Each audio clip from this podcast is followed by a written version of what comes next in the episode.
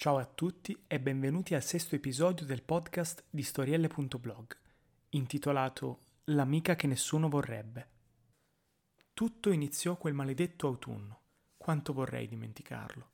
Il senso di colpa era da troppo tempo alle porte della ragione e quel giorno non dovette disturbarsi nemmeno a bussare. Trovò me ad accoglierlo.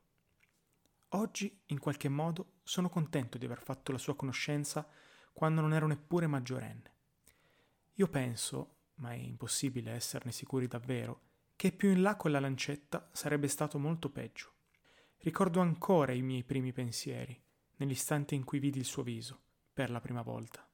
Vi assicuro, è una situazione molto strana quanto assurda. Incontrare un'estranea e riconoscerla.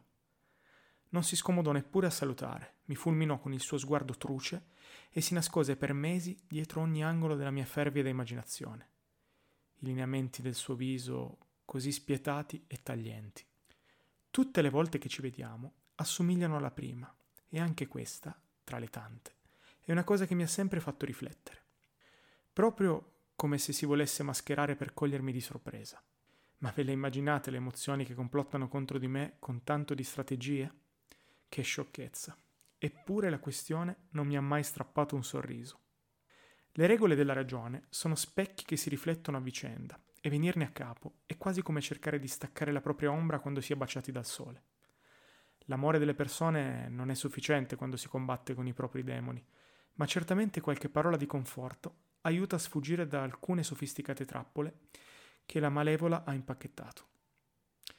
E così è facilissimo pensare di non avere scampo, braccati dai denti aguzzi dei pensieri ossessivi. Tuttavia ho fatto una scoperta sensazionale quanto interessante qualche anno fa. Ho trovato un'arma in grado di estirpare, seppur in maniera non definitiva ma assolutamente efficace, le cattive intenzioni di cui dispone l'ospite indesiderata. Il suo potere è assoluto e nessuno può mettersi contro esso, poiché questo è sempre esistito, prima ancora dell'universo, e non ha mai neppure avuto rivali. Nessun essere può domare il tempo, né ora né mai poiché passato, presente e futuro sono concetti che non appartengono a nessuno. Oggi ho costruito cancelli pesanti e scudi immaginari, ma sono sempre un po' preoccupato circa la robustezza del mio fortino. Ho sempre paura che trovi, in qualche modo, la maniera di intrufolarsi e che stia disegnando la mappa della mia fantasia alla ricerca di vulnerabilità.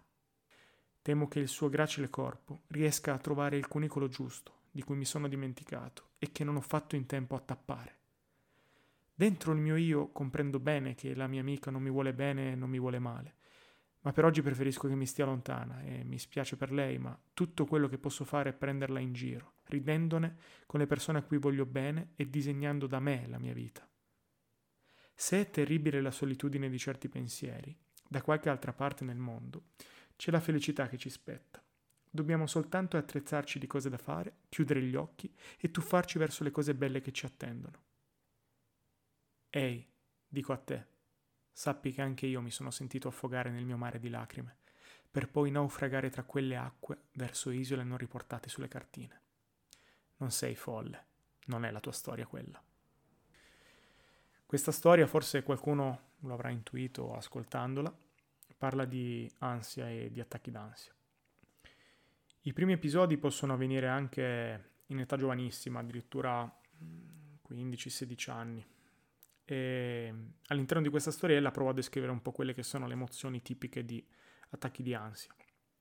Sia per quello che riguarda i primi attacchi, quindi momenti in cui ti senti completamente spaesato per, questi, per queste forti emozioni, ma allo stesso tempo intuisci che si tratta di un qualche cosa che poi, insomma, già solo cercando su internet riesce a essere individuata come il disturbo degli attacchi d'ansia e sia nel modo in cui è possibile rispondere a questa. Io almeno descrivo eh, l'unica soluzione che nel tempo sono riuscito a riconoscere, ovvero quella del tempo, a cui, a cui nessuno può sfuggire, neanche l'ansia. Durante attacchi d'ansia passano giorni, settimane, nei casi peggiori anche mesi, dove ci sono questi pensieri ossessivi in qualche modo che ti, attana- che ti attanagliano eh, in maniera senza lasciarti scampo, senza lasciarti eh, neanche lo spazio di vivere eh, nelle forme più gravi. Un pensiero fisso dalla mattina fino alla sera quando si va a dormire. E questo sfocia ogni tanto anche in, in ipocondria, per esempio, perché durante gli attacchi d'ansia non è raro avere anche attacchi di panico e, e un sacco di altre cose che comunque la gente potrebbe confondere con attacchi d'ansia, quando invece un attacco di panico eh, è un evento sporadico, sicuramente terrificante, ma che passa, invece l'ansia è un qualche cosa che dura, dura, dura nel tempo, a volte va via e poi si ripresenta, come anche eh, descritto, eh, si, si, lascia nella storiella questo eh, diciamo specchio di possibilità. Adesso l'ansia è andata via, magari un giorno potrebbe anche tornare.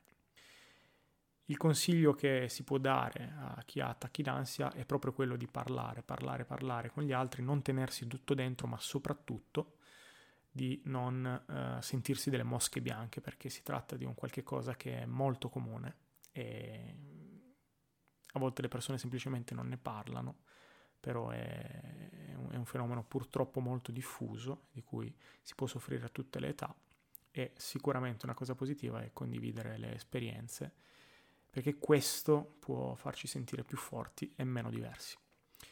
E per questa storiella è tutto, alla prossima!